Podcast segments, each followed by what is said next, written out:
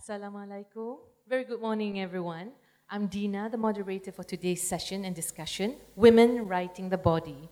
So we have four illustrious women writers. And I'll just give a brief description.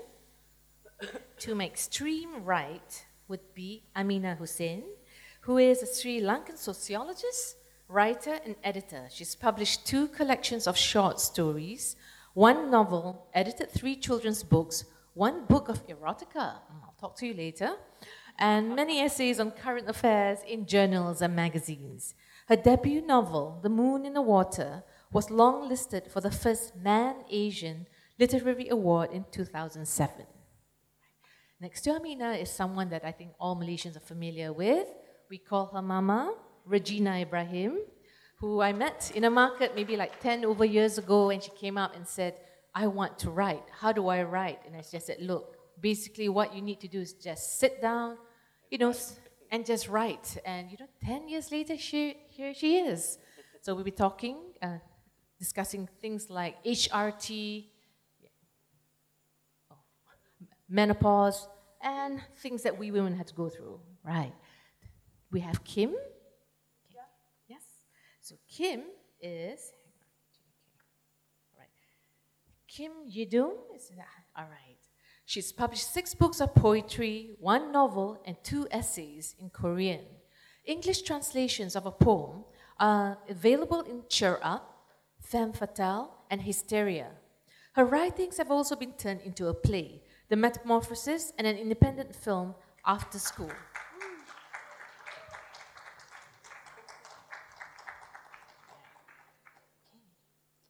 Next to me would be Hiromi Ito, who's one of the most prominent writers of Japan.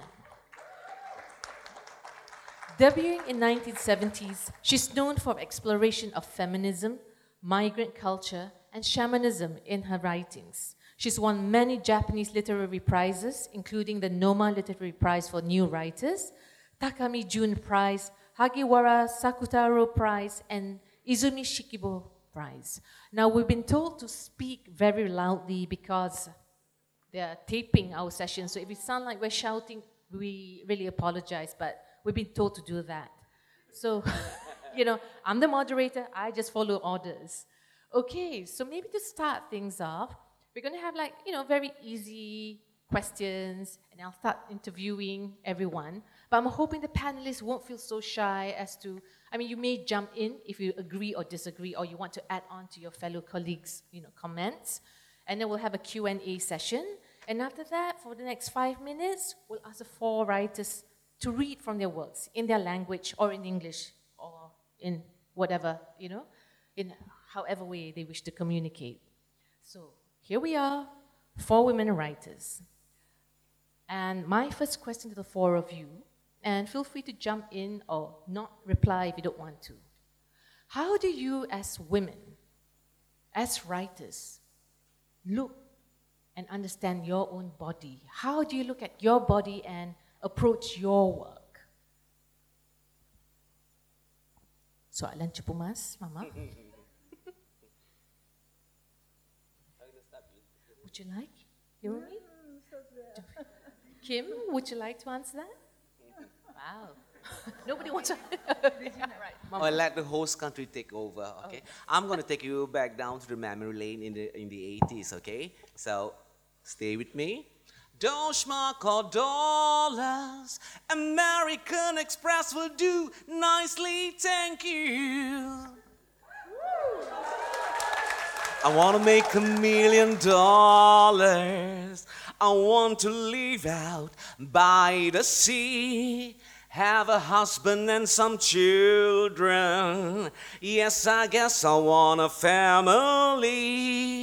But all these men come to these places. All these men, they're all the same.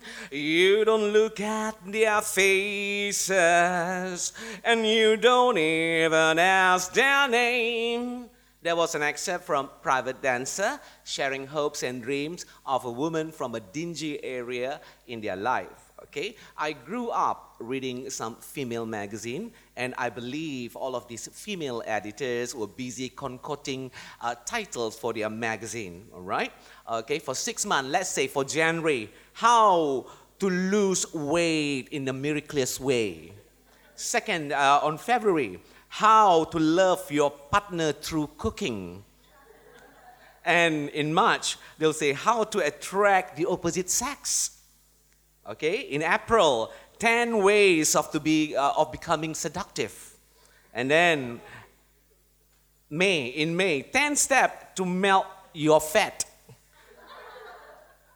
After May, what is that? August, all right? In August, how to bake a delicious a cheesecake and eat it too.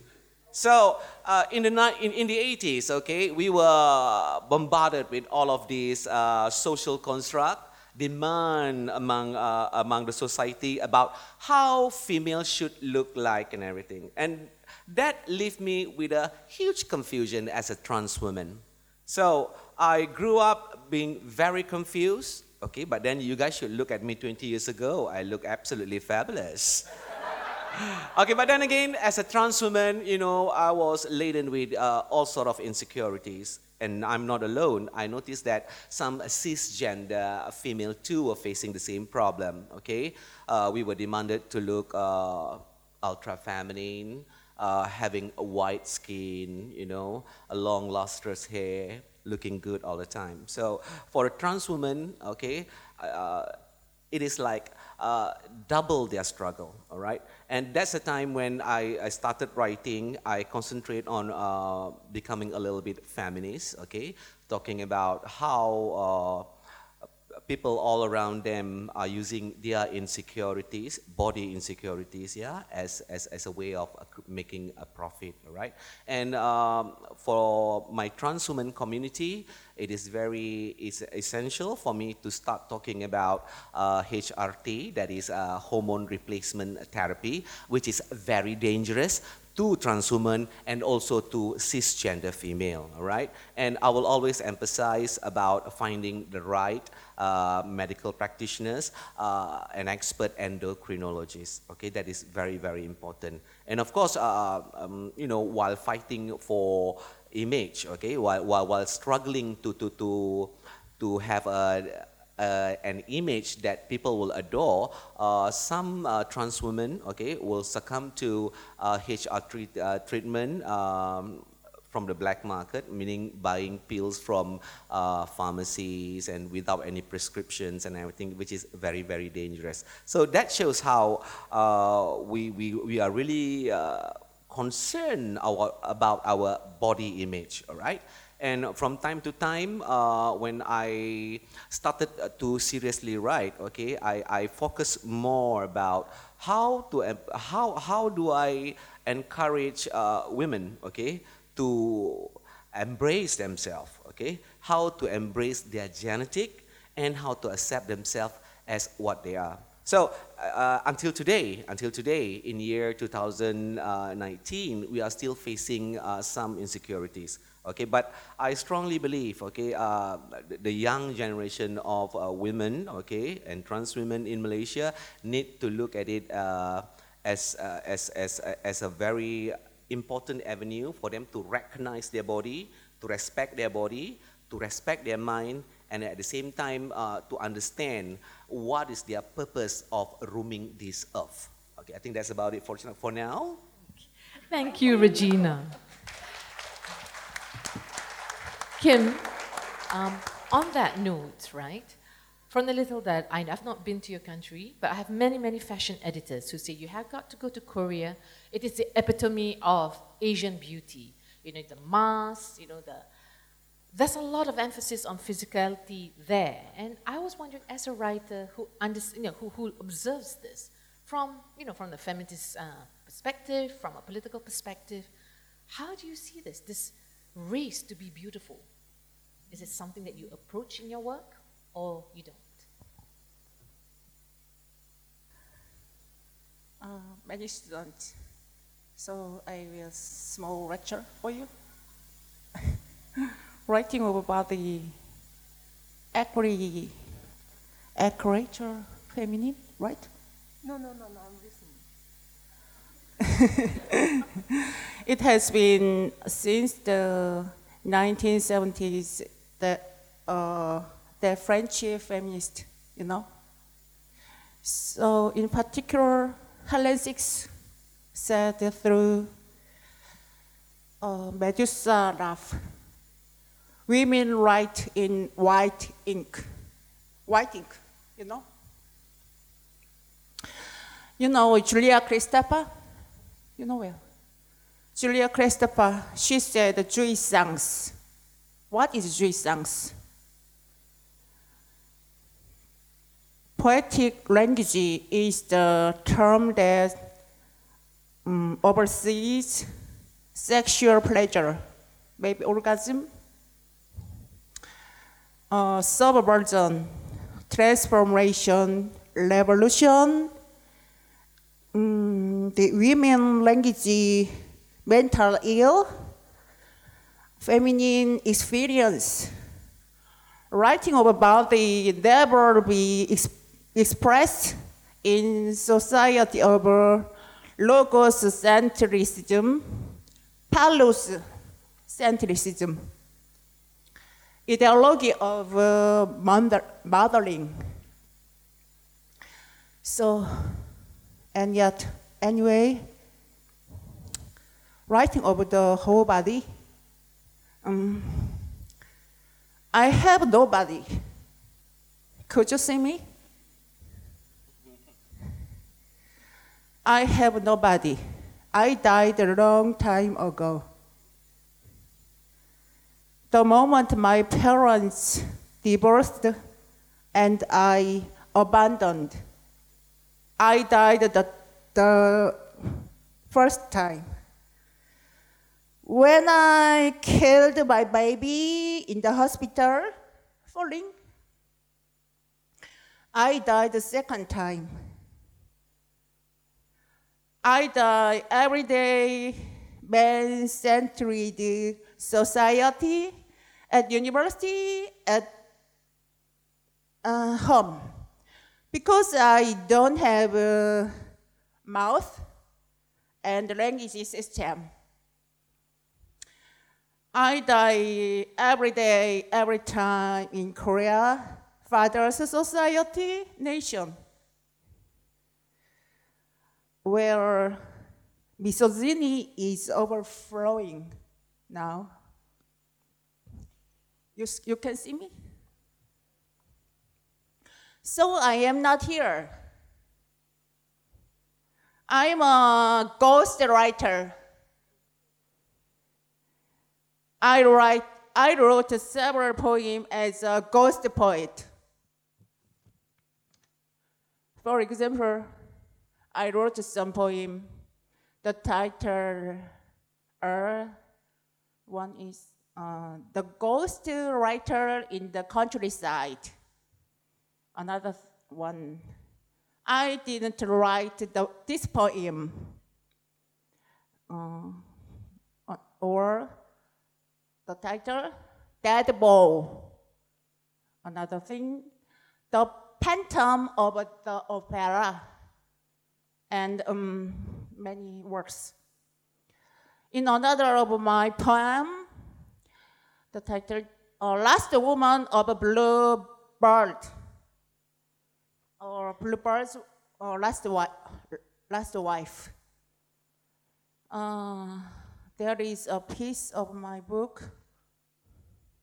Who will read for me? A piece. Kim's work Bluebeard's Last Wife. My key is bleeding. My dictionary is also bleeding. My beard is bleeding, and my bad teeth fell out for no reason.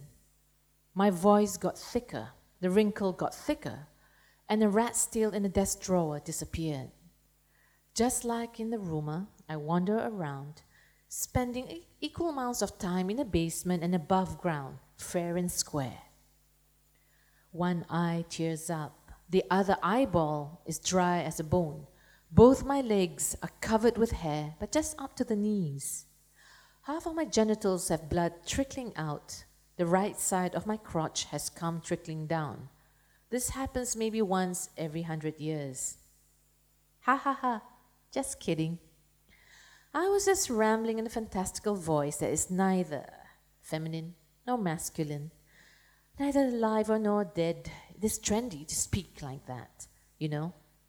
Yes, exactly. I am too lazy even to speak. There, there, stop sending me hair epilators and mouse traps. I don't even know what to do with all these lice ridden wigs, all these fruits carved up and arranged. Enough trash. Stop lighting scented candles or incense beside my, beside my head. I'm gonna die. Really, I told you. No more lumps of flowers tied up in a bundle. A dead rose once told me, You're so beautiful. Thank you so much. Uh, uh, very long poem, but she's, she read uh, half minute. Yeah, maybe half. Thank you so much. So, so, so, uh, I am neither feminine nor masculine, neither alive nor died.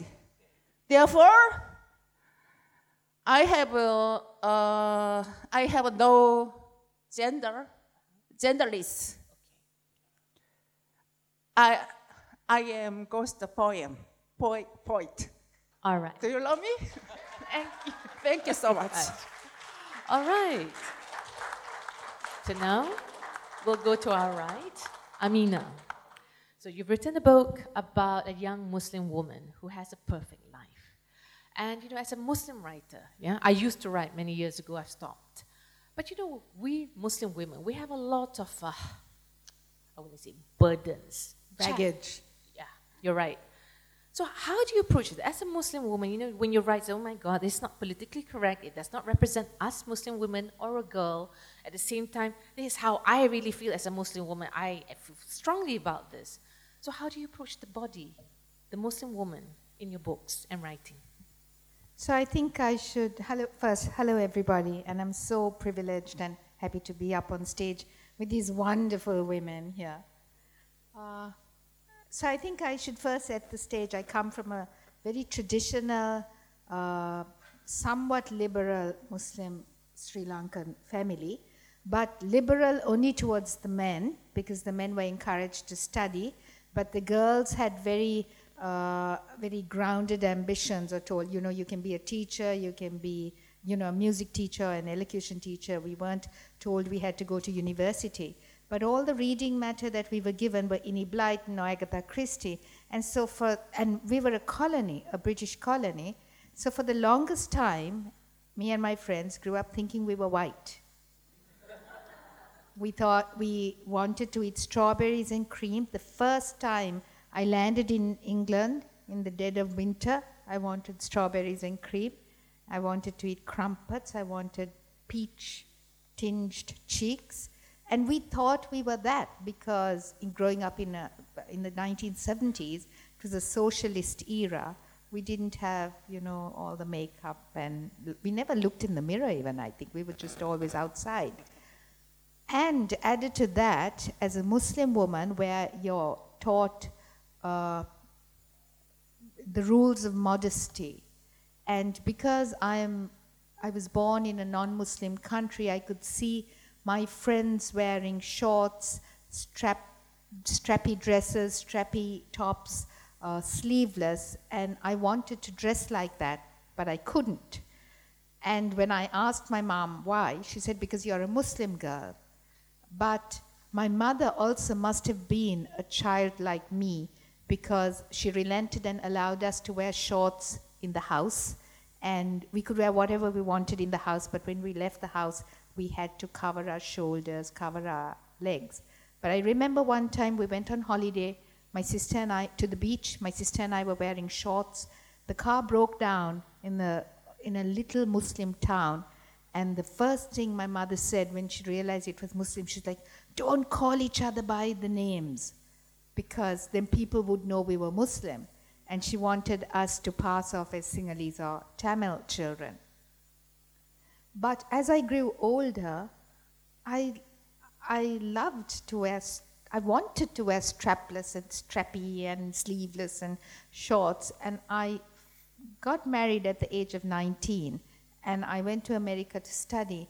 And you have something called prom in America, uh, which is uh, when you graduate and you have a prom ball.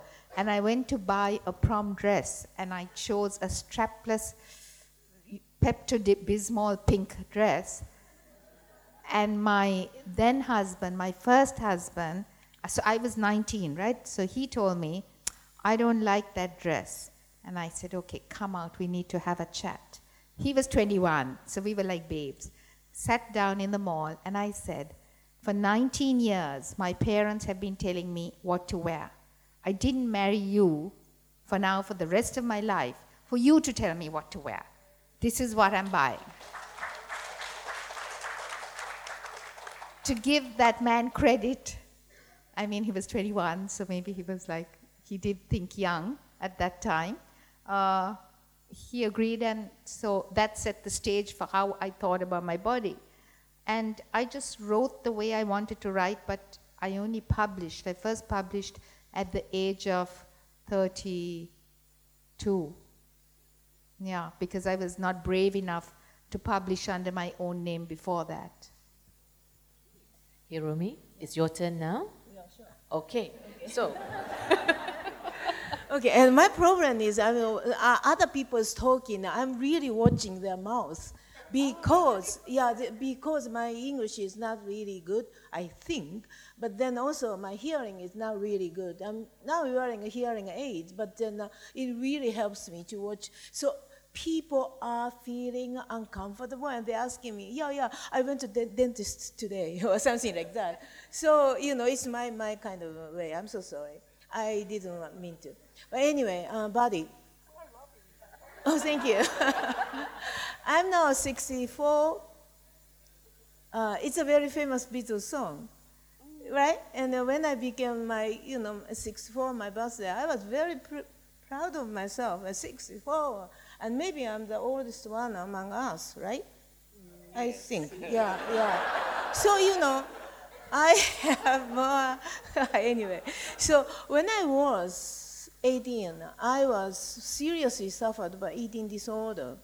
In that time, I really really realized my body because, you know, I really wanted to be kind of invisible or no one or wanted, I'm, maybe I wanted to die, but then I didn't want to die. So I wanted to be a skeleton or I wanted to be something dead, but then alive, or something like that. So every day I was touching my, you know, bones. Uh, oh yeah, it's bone here, bone here. Now I am so flabby, I can't touch my bone. But you know, at that time I could touch it, and then that's actually that was the starting point of my poetry. Was kind of you know realize who I am, which is my body, which is not the sexual body towards men. Because I was doing masturbation, I loved it. And then I was writing about that, not the sexual intercourse. So, you know, it's always toward me. And that's because also the generation, so I, my earlier generation was doing you know, like a student movement or even the feminism movement, and they are really active in the society. Uh, my generation was not, so I was closed and I closed myself into my body. So that's how I've been kind of struggle with body. I really enjoy writing about that. So the very beginning of my career, I wrote about so dirty stuff you know, everything, everything. I love poop, I, I love vomit, and I love everything. Instead of, oh, yeah, and then the menstruation, blood, and so on. So once you get into that world, and then since then, I have no fear to write anything. Yeah. Great. Oh, yeah. Wow. I've certainly woken up this morning. Okay, um, one of the things I think that we women of a certain age, right, we discuss, and this actually started out with a short email from Regina to me, saying that I want to talk about HRT and the challenges that trans women go through. And, you know, when I came here, I had surgical menopause. I'm sorry, I am obsessed with menopause, okay? I Google everything about HRT and all that because I'm suffering. and uh, we started talking, you know, and she was saying, You're on Livial. Yes, I'm on Livial. And she said, Oh, you know, you shouldn't be doing this because HRT is not good. And we talked as two women, you know, dealing with the issues that our body, you know, like whether it's aging or surgical, and having, you know, and during breakfast today, we also had coffee and we talked about being writers and how. It's so exhausting. You are a writer, you're a woman, you're a wife, you're a girlfriend, you're everything.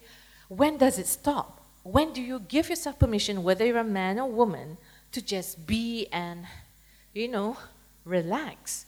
So, Mama, over to you. Well, uh, some, uh, some women will talk about body and body image casually, but most of them that I, have encountered will, will, will take uh, their body uh, seriously, okay? Uh, some uh, even contemplated uh, to do to do to do operation, be it minor or major surgery. Okay, and in my case, I always uh, uh, detected that I always detect that I, I am very comfortable in my body. Okay, when I was 15 years old, when I started wearing skirt and the men were ogling towards me, I feel that's an accomplishment. Okay, but then again, along the way, along the way, uh, please take note that uh, for the whole of my life, I was never considered as a slim girl. Never. Okay? There will always be someone telling me that I am fat, I am black, I am not beautiful, I look like an African girl, okay? So slowly it, it, it, it, it try to, to eat you in silence, okay? You go back and you look into the mirror and uh, there will come a time where you do not want to look into the mirror anymore, okay? So when I started writing, when I st- started writing, I will always want to uh, clarify this thing, okay?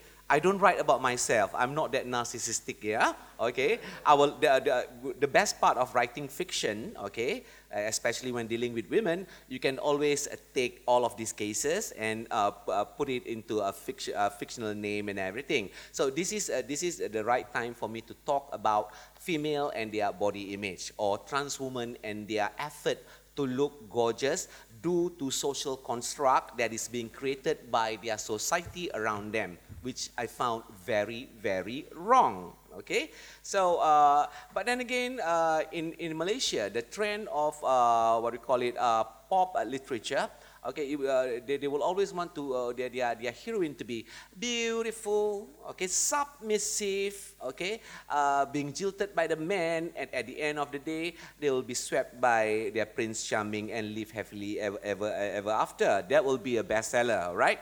My book, my book, uh, Delima Satu, deal with uh, four female, okay, four female uh, uh, artists, okay, who, who join as a girls girls group, okay, and they face a lot of problem, okay, dealing with men, dealing with their own body, dealing with images and everything, okay, and being styled by uh, people from the city, okay. And uh, in, in Delima Dua is even worse, okay? We talk about their pregnancy, how they give birth and everything. So look here, uh, women have so many things to endure for the whole of their life, okay? Uh, as, as, uh, as a holistic artist, I also paint, okay? Uh, I, I remember being hooked to a title that is called Menanti. Menanti, uh, if you were to translate that in English, means uh, you wait for the rest of your life, okay? Women, they wait for the rest of their life, okay?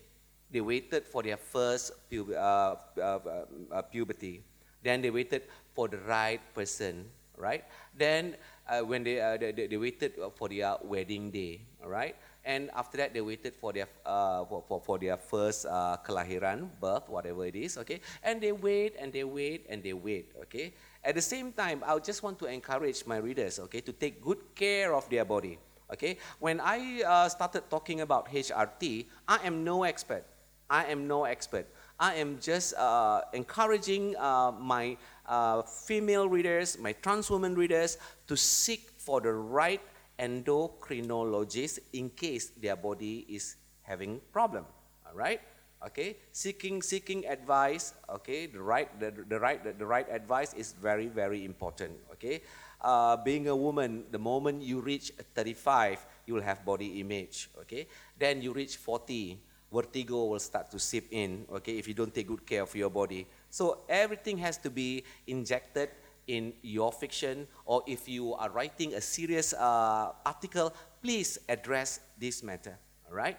And I found that uh, when I started talking about HRT, just for the sake of well being, all right, and uh, people will always look at me uh, in a different light. They say, oh, how, how, how could this uh, writer are so confident talking about HRT when she's not a real woman? Okay, little do they, uh, they, they, do, they know that I've been living up, up my life as a woman for the rest of my life. I've been a girl for the rest of my life, okay? Not only after I had my uh, sexual confirmation surgery, no, I'm always a woman, okay? I'm close to my mother. I'm close to my uh, female sibling, okay? I've interacted with so many women uh, in Malaysia, okay? And most of them, if you generalize towards the end, they will come, you know, feeling down, not happy with their body, okay? And as usual in Malaysia, okay, we, we are not as, as, as open or as, as, as direct like what Hirumi said, okay, talking about their uh, ejaculation, you know, talking about their uh, masturbation, okay, in terms of uh, fulfilling their body needs and everything, okay. That is that is uh, that is very far away from uh, Malaysia female uh, literary scene, okay. But now uh, in Malaysia, Alhamdulillah, we have seen some female writers who are already coming up with, with, with this kind of topic about body image, pleasing your body, pleasing your mm, body, mind, and soul. That is very important. All right, that is very important. So I guess uh, if you are young writers in this room, okay, please take note. We have to address this thing time to time. Be creative in injecting that. Okay. And in my latest uh, novel, okay, which I co-wrote with Fahmi Mustafa, I talk about life. Fahmi talk about death. Okay. Uh, for, for my segment, I talk about a, a, a, woman by the name of Sheila who's having a body dysmorphic disorder and how she's sick uh, for validation and everything, right? She's sick for uh, uh, validation and everything, feeling very insecure, right? Feeling very, very insecure. That, that is in Manusia.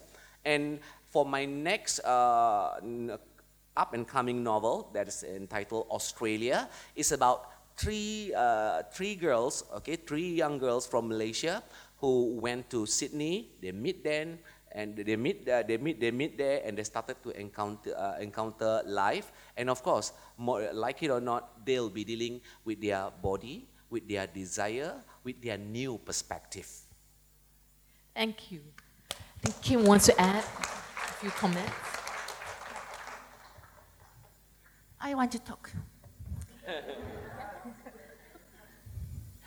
I don't know why I write a poem I don't know the reason. But when I said I am crying, the same case, that is very natural. Natural? Yeah. Natural, yeah. A guy called me, hey, feminine point. Feminine point. Yeah, feminine point. I angry to him. Oh. I'm just a poet feminists go away. so, um, writing poem is uh, writing poem changed uh, my life. You you too. Um, a devil's saying, very sad thing, changed into the beautiful uh, things. Uh, for example, uh, my first poem is uh, I, I uh, when I nine years old, I entered the rice box. You know, rice box, big rice box, because I protect my parents. So my father hit me why you don't listen your stepmom's say word? Why you say don't don't call her mother? I didn't say call her. Hi, hi. Why you don't say mother? So my father hit me, and uh, I uh, hide into the rice box. And then I write about my life, mm, my maybe 21 years old. I, the memory made me write. The poem is now uh, Pennsylvania University textbook. Uh, thank you so much. we'll publish uh, Pennsylvania University. Yeah. So, uh, uh, uh, I don't have a, I have nothing.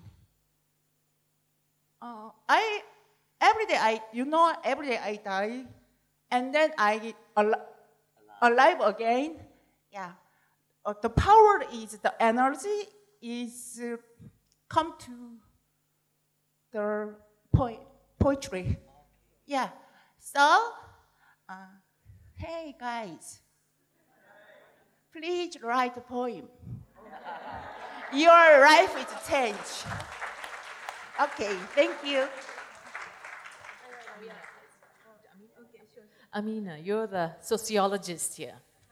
What are you observing from all these comments?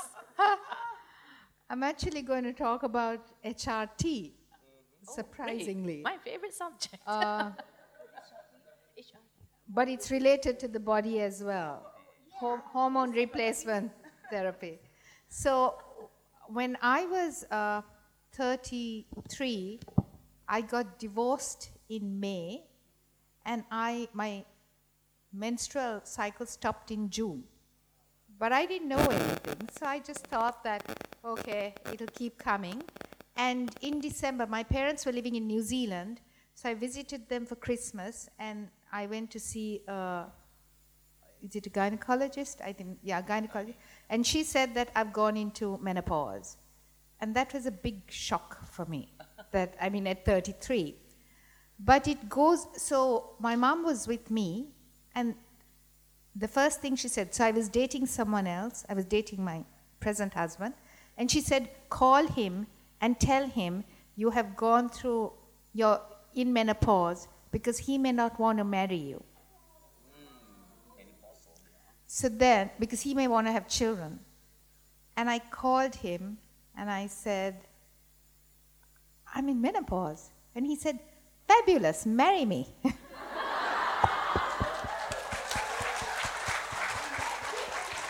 I did. But the, the second thing was, it was only after I went through menopause that I started talking to my mother and everybody about older relatives about their menopause and what they went through. And I discovered my great grandmother had also gone through menopause very early after having eight children. And then I wondered, why don't we talk about menopause? As children, your parents are going through, your mothers and your aunts and your grandmothers and grandaunts are all going through this cycle of life, and they keep it so quiet, and you never know that this major change is happening in their body, even though we are girl children. And I was, so I hadn't still got married, and I must have been okay during menopause because subsequently, all my girlfriends went through menopause. They were rabid, they shouted at me, they fought every day, and they said, Oh, we're going through menopause. I'm like, Hey, I courted during menopause, and that man still married me. so it may not have been so bad. But when I went to live in Switzerland, that doctor put me on HRT, and I did not know anything. I thought it was a wonder drug, and I took it for five years. And then I read, there was a small article in the, I had come back to Sri Lanka at that time, a small article in the Sri Lankan newspapers that said, this particular drug I was taking uh, can cause cancer. And I just stopped.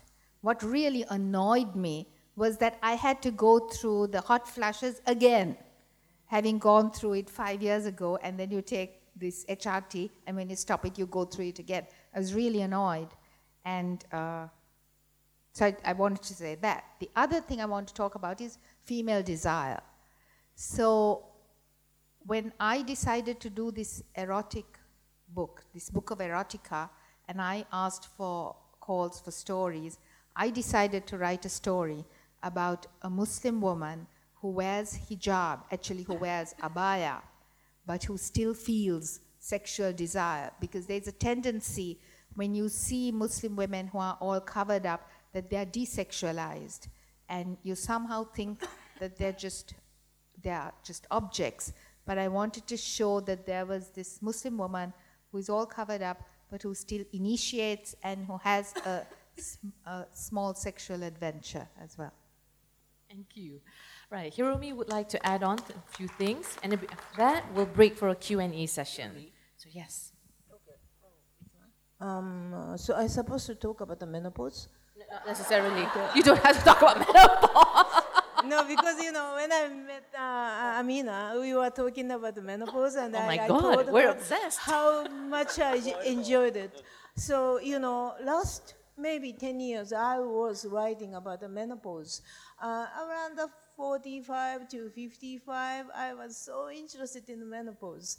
And then uh, before that, uh, like uh, 30 to 45, I was writing just about the sex. I opened up the door of sex with uh, men, and I really enjoyed it. I really wanted to tell people about how wonderful sex is. And then after that, how wonderful menopause is. And then, actually, you know, at that time I felt, you know, I was having a lots of, you know, urge, you know, desire my life, and then I kind of messed up everybody's lives. Not only me, the, my daughters, my husbands, uh, my men, and everybody, you know, and my parents, and Huh? Being a creative person, you're allowed to do that. you, and then I was writing about my, my life, so it's always kind of good material for me. So, oh, it is. But then, when I had a menopause, then I thought, oh, everything was not my fault. Everything was my hormones' fault. So my hormone made me this way. So now I'm very clean, and then I can see things so well. But then, as you said, you, I think you said, you know, now I'm interested in death. Death, death. That's only, oh, a big death. Big death. What is small death? After sex. Huh? After sex. Okay. So, I'm talking about death, which people ka-chunk. Okay? And then uh, I was, you know, I'm 64, I told people, and then uh, I was watching my parents dying, and my husband dying, my dogs dying, and so and watching, and then I'm a, I'm a plant lover, so I was, I've been watching plants dying, you know, and all deaths are related to our lives. And so interesting. And then uh, maybe this time, you know, I'm older than you guys, so now I'm reaching the place, you know, you never reached. And then now here I'm here watching all people's deaths. It's uh, wonderful. And how, no, seriously, uh, death is so interesting, and any death is so different. And then uh, they die, and then where to go? And then I don't want to think about, uh, you know, afterlives and so on. You know, one time, you know, I was working, and my dog died here. And then I, you know, under my desk. And then I could hear her voice, you know, like a, you know, heavy breathing. And then I got into writing, and then, oh, no, no sound. Then she was gone. Then, you know, she was here, breathing, alive, and now she's dead here. The same body is here, and what was gone? So I was thinking about that. And also, I was living in California for 20 years, and California facing to the Pacific Ocean, and I loved watching the sunset. And any sunset is the same. But then, California, so clean sky, and then the sun is sinking, and then sinking, and then last this minute, they stopped sinking, and then gone. And that's exactly what my father died. That's exactly what my, my husband died, my mother died. And then uh, dying is like that. So this is rather young people. I'm telling that kind of story to the young, you know, Japanese audience, which is older than me. So they love this story. But then uh, this is young people, so maybe wrong, wrong theme. So now, uh, uh, uh, another one minute, I'm so sorry. So now, you know, I'm teaching in a university about writing, and you said, you know, write poetry, and I really agree with you. And then, so I thought poetry you can't teach. I thought so, but then I started to teach poetry, writing poetry, writing short stories. They can learn, and then uh, writing is almost like a, uh, I don't know the word, ana, analyze? No, no, anatomy. What is anatomy? Oh yeah, it's almost like anatomy. So you put the mess like this and open up, and then uh, oh, this is your heart, this is your kidney, or something like that. So It's almost like that. So writing really helps your life. Yeah, yeah, a dissection. Yeah, something like that. All right. Okay, Ameena, you wanted to add something? I want to add a morbid story about death. I'm not sure whether I should. Why not? Since we're talking about it, so why not? so it's Yeah. related to the body. So when a little bit later, I've had really horrible health. So a little bit later, I got cancer, and it was quite bad. And so I became. I was. I was born obsessed with death. In my family, they always talk about death. Death is perfectly normal. We watch lots of people die. So in the middle of my treatment, soon after I finished my treatment, I was going out to dinner with my husband and some friends when my mother gives me a call saying, uh, Your aunt is dying and you wanted to watch a death, so hurry up and come. so, so my husband drops me off at the death house and they go off and have dinner. I mean, I didn't think they would be so callous. And then I rush into the room and now, like, there are five or six of us and they're all watching. And I'm watching with special intent because it might be me, and I, wa- I was, I kind of was watching because I wanted, in the terms of education, you know, like, am I going to go through this? And it was so almost magical, you know, the way she died, that uh, I was kind of happy and content, and I went back and told everyone I watched to death. Okay. All right. Certainly a very interesting morning. So, okay, what we're going to do now is we're going to open to the floor for a Q&A session. So just, you know, um, tell me your name and go straight to the questions. Hi, uh, my name is Visha. I have three questions for the entire panel. Uh, should you be willing to answer?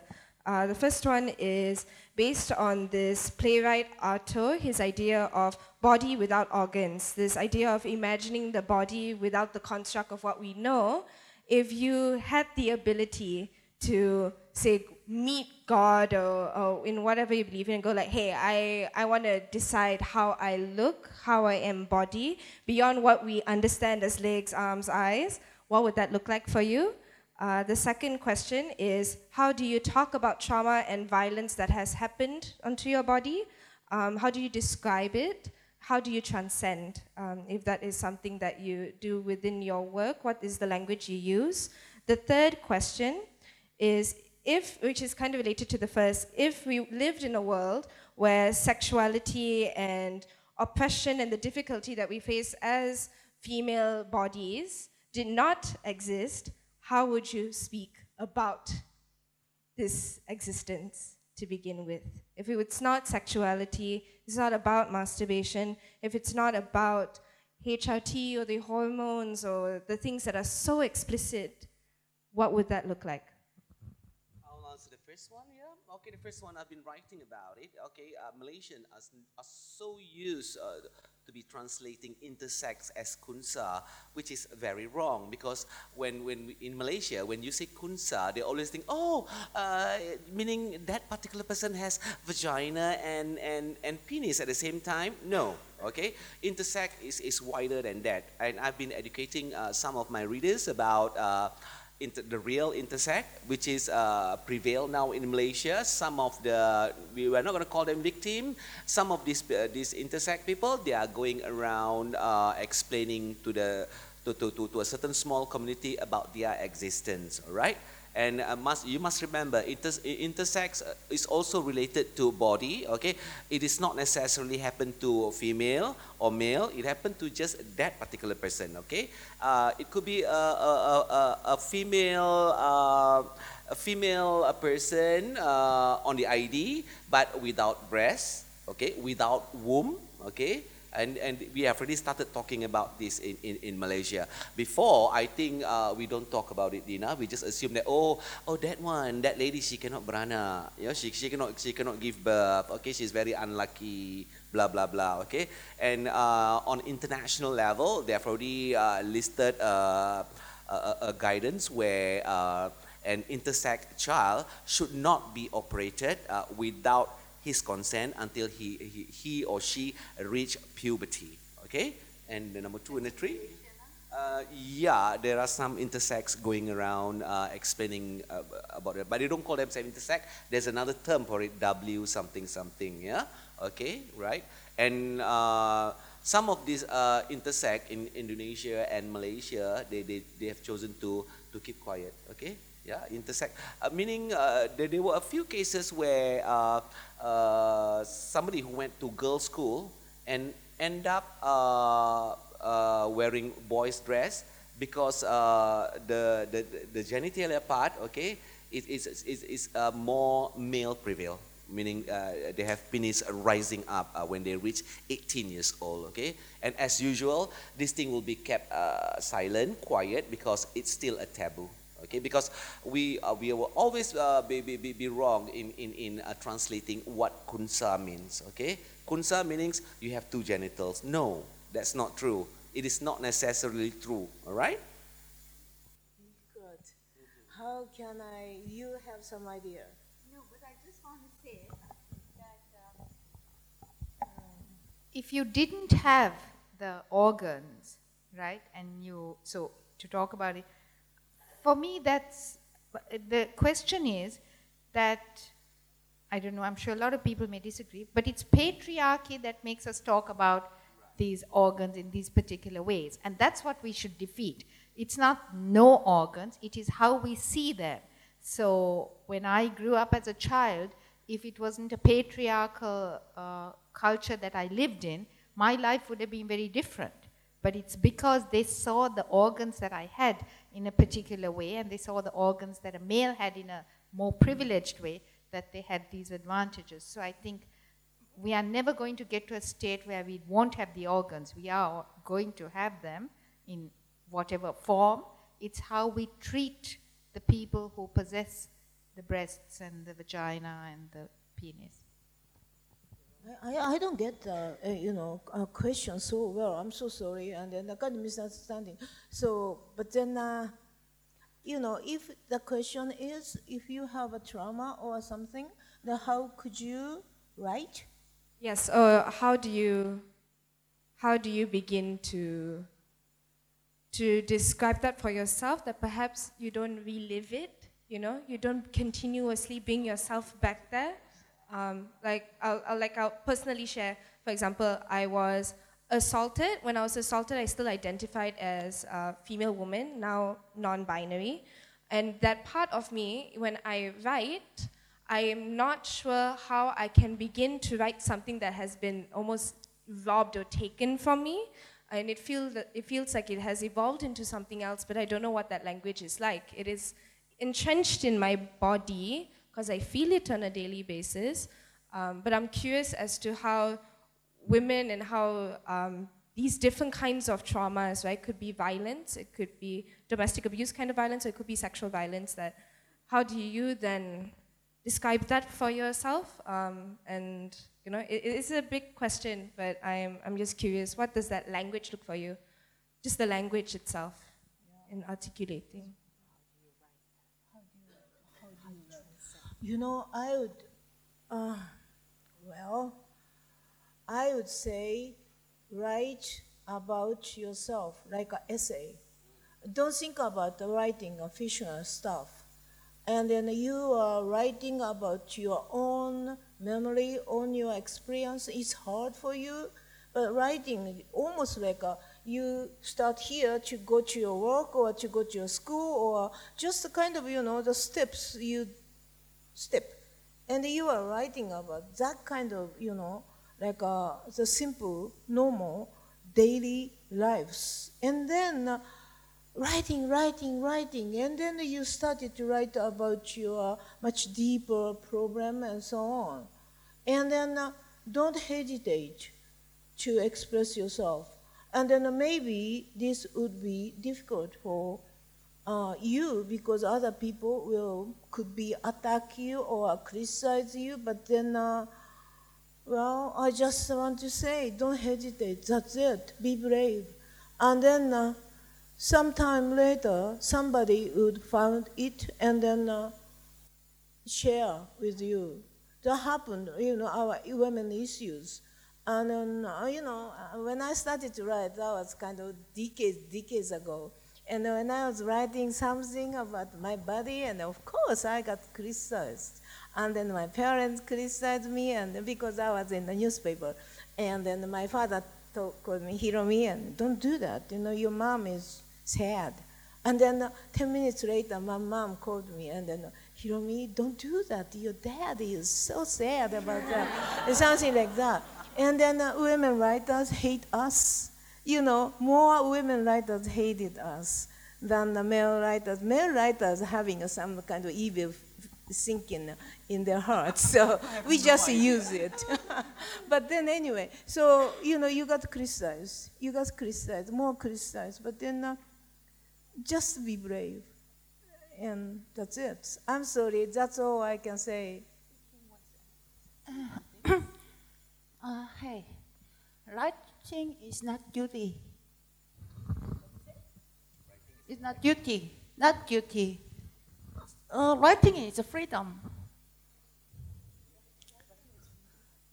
Freedom. Why you have the if you don't want to write, no, don't write. yeah um, inside, inside your inside, deeply inside, there are just uh, water and blood and uh, meat, inner meat. Yeah. When you meet uh, um, people, when you meet uh, some difficult accident, you can write Inside is nothing. Brain is empty. So um, follow your feeling, follow your love, follow, and you have to fight um, someone, nation, society, if they block your freedom. Okay? I'm so sorry. You want to be a writer? You are a I, I, I want add one thing. You know, we are women, we are writing about the women issues, and then it is very difficult to, you know, dealing with the society. But then we are also artists. We are the language artists, and I think that comes first in overall. And we are writing I'm so sorry for that to say that. I'm not writing for women. I'm not writing for. For myself. That's all. Well, that's I think true. But then also, I'm writing something much bigger stuff, which is I think art.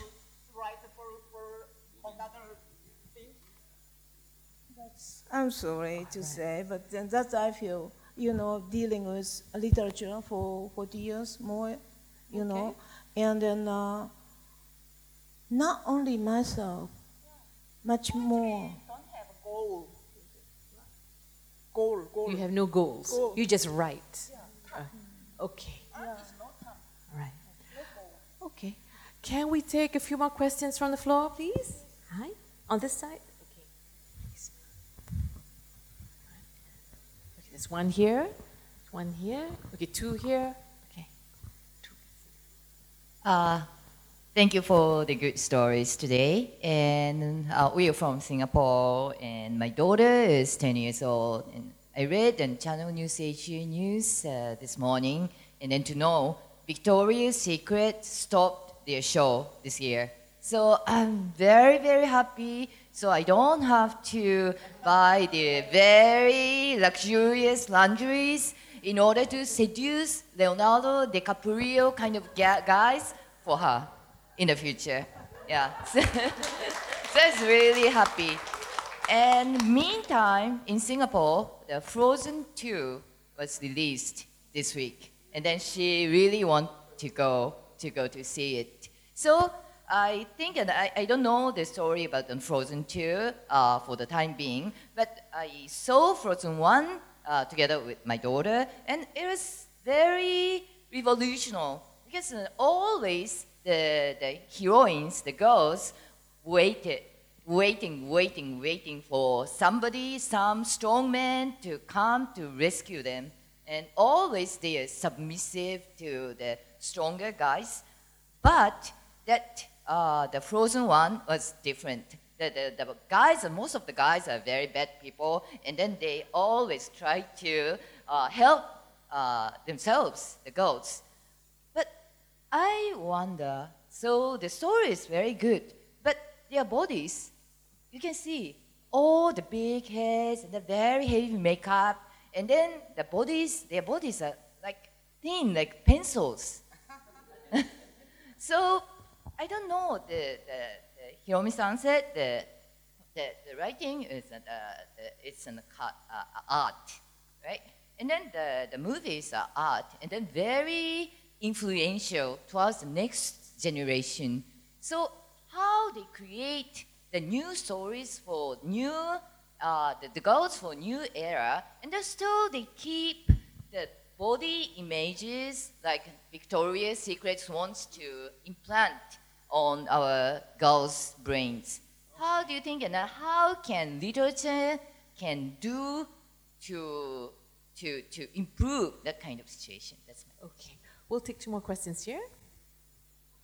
Um, this is actually for Ameena.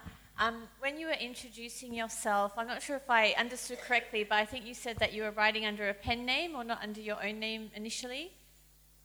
Or is that correct? There were three stories published under a pen name, Okay. and uh, but then after that, when I published my book, it was under my name. So my question about that is, especially maybe to your question, when you are writing about controversial or maybe difficult stories or themes, did you find you had more freedom um, publishing not under your own name because then, you know, you didn't have to answer for it? Yeah, if you could comment on that. I'm Sue, and I really related to your story, uh, Ameena's story about being young and wanting to wear strapless and shorts and all that. But this concept about having body autonomy and being empowered with what you wear, I feel like it conflicts somewhat with young girls starting to express their sexuality at a much younger age now. As we can see that younger girls are showing their cleavage, wearing booty shorts, and the conflict with this is that they don't really know what this clothing encompasses, like what showing their body in that way encompasses. So, do you think that there is a certain age or mental um, frame that you have to be in before you, you can express yourself in that manner? To address the last question first, I come from a country where actually it was the British colonizers who made us cover our tops. So for thousand odd years, more than a thousand years, women went around without covering their, their bosoms. And I know that in the Maldives also, it's only when uh, Islam came into the Maldives that the change happened. Even then, it took 200 years for the change to happen. So it's more important in how we look at these young girls. Uh, society has become very sexualized. Those days when uh, women were going around without upper body cover, it was perfectly normal. And they saw it as normal, normal dress. It is then what people come and tell us. You are not modest, you are, you are wanton, and you have to. So that's what the colonizers did to us. Then we accepted all that baggage And now Sri Lanka is one of the most repressive and Victorian countries because we are still clinging on to the colonial notions of the body and sexuality. Uh, so, anyone may want to add to that? Well, uh, you, um, uh, the, the, the, final question about uh, how, how, to dress, you know, dealing with your very own body image, uh, dealing with what people try to tell you, I, I would suggest to you that dress up uh, to, to, to whatever of, of, your liking, okay? You should see me when I was 15 years old with no boobs. I really flaunt it out, okay? Short skirt. I was just telling Dina the other day, okay? I, I, I, I love wearing a short jean skirt, very short, okay? Uh, and to throw uh, at, at, 42 years old, I, I, I, fold everything and put it in a box, you know. I just don't feel like giving it away, okay? So when I reach 50, 54 years old last year, I, I straight away pull the box and say, I give it up, you know and uh, it's, it's a natural feeling. Okay it's a natural natural feeling. I do not know whether it's social construct or what. You yourself will say okay i'll just dress modest. I'll dress simple okay? And I guess I, I, I'm, I'm privileged enough to say so because when I was on stage, I've already wear whatever Pamela Anderson wear, all right? Okay, I was on, on stage for, let's say, 15 years doing my job as, as a singer and an MC, okay? I've worn everything, cleavage, no cleavage, you tell me, all right? And for the Victoria's Secret thing, okay, uh, we are very simple people. We love a little bit of illusion, okay? uh, I'm very glad that uh, so many people are aware now uh, that uh, VS, okay, VS, uh, we are not going to give them a free, what we call it, free advertisement. VS is, is, is, is just an illusion, okay. I'm, I'm very glad you all realize that because at the end of the day, each one of us has to embrace our own body, regardless what size is that, what genetic you are from, okay. And please take note, uh, ladies in the house, okay? Uh, when you start loving your body, life will be easier after that, okay? We don't complain. We don't let other people decide that our thigh is as huge as coconut, coconut, what we call trunk or whatever it is. No, don't let them. Embrace your body. Wake up every morning, look into the mirror, say, Hi, sayang, you look so beautiful today. Hi, sayang, you need to be positive today, okay? And I guess I've been doing this training for many, many years. You just imagine, look at me, okay? Look at me. I am not Whitney Houston. I look like uh, Whoopi Goldberg, and I still, you know, roam the world, all right? And I'm sitting here in front of all of you. That's unbelievable. short, uh, I want a simple answer uh, simple. Uh, I'm studying now my sisters, amazing sisters. Um, I don't have a brazier now. Too hot. Brazier, no brazier. No bra. Yeah. In Korea, sometimes uh, a um, hot day, I no bra many times no problem because that it push my heart so many stress. So so my free friend or my old guys, oh what this? you are crazy. Yeah, but but I'm okay. Uh, comfort, comfortable is nice. yeah. yeah. Yeah. yeah. So uh, freely and comfortably you live, uh, go ahead. Okay. Okay. Uh, you know, I'm wearing this kind of stuff, and then I, as you know, you, you, jeans, uh, same jeans for 40 years. And of course changing, buying the new things. And then uh, this is my former clothes. And then anytime I talk in front of people, in summer I'm wearing this. Of course, you know, not the same one, and I have several. But then uh, always white. And then when I teach in school, I'm always wearing uh, black shirts. That's it. And then, uh, so once I decided to wear that kind of stuff, my costume, my, my uniform, myself, It's easy. And I was not wearing bra, of course. But then uh, now these days, I'm 64, and if I'm not wearing bra my nipple here, so you know I'm wearing you know kind of sport bra these days, which is kind of tighten up me. Yeah, and then uh, your comment about uh, uh, Frozen, I think more Moana is much better for us because thinking about the body of Moana is really like us. So don't you think in hair?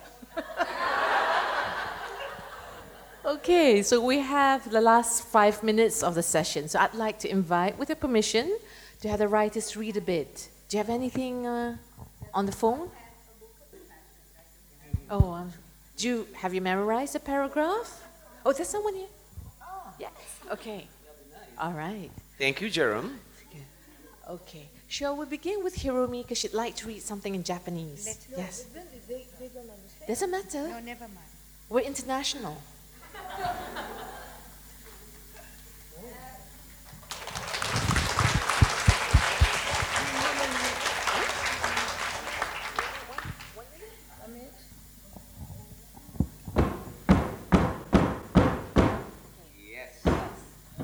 滅ぼしておめでとうございます。滅ぼしておめでとうございます。滅ぼしておめでとうございます。滅ぼしておめでとうございます。滅ぼしておめでとうございます。滅ぼしておめでとうございます。滅ぼしておめでとうございます。楽しいママ子の折檻、楽しいママ子殺し。私はしたことがあります。楽しいママ子殺し、楽しい子捨て。自分の子の方が可愛い、楽しい子捨て。私はしたことあります。自分の方が可愛い。おめでとうございます。Thank you, Hiromi. Okay. Would you like to read in Korean? No? All right.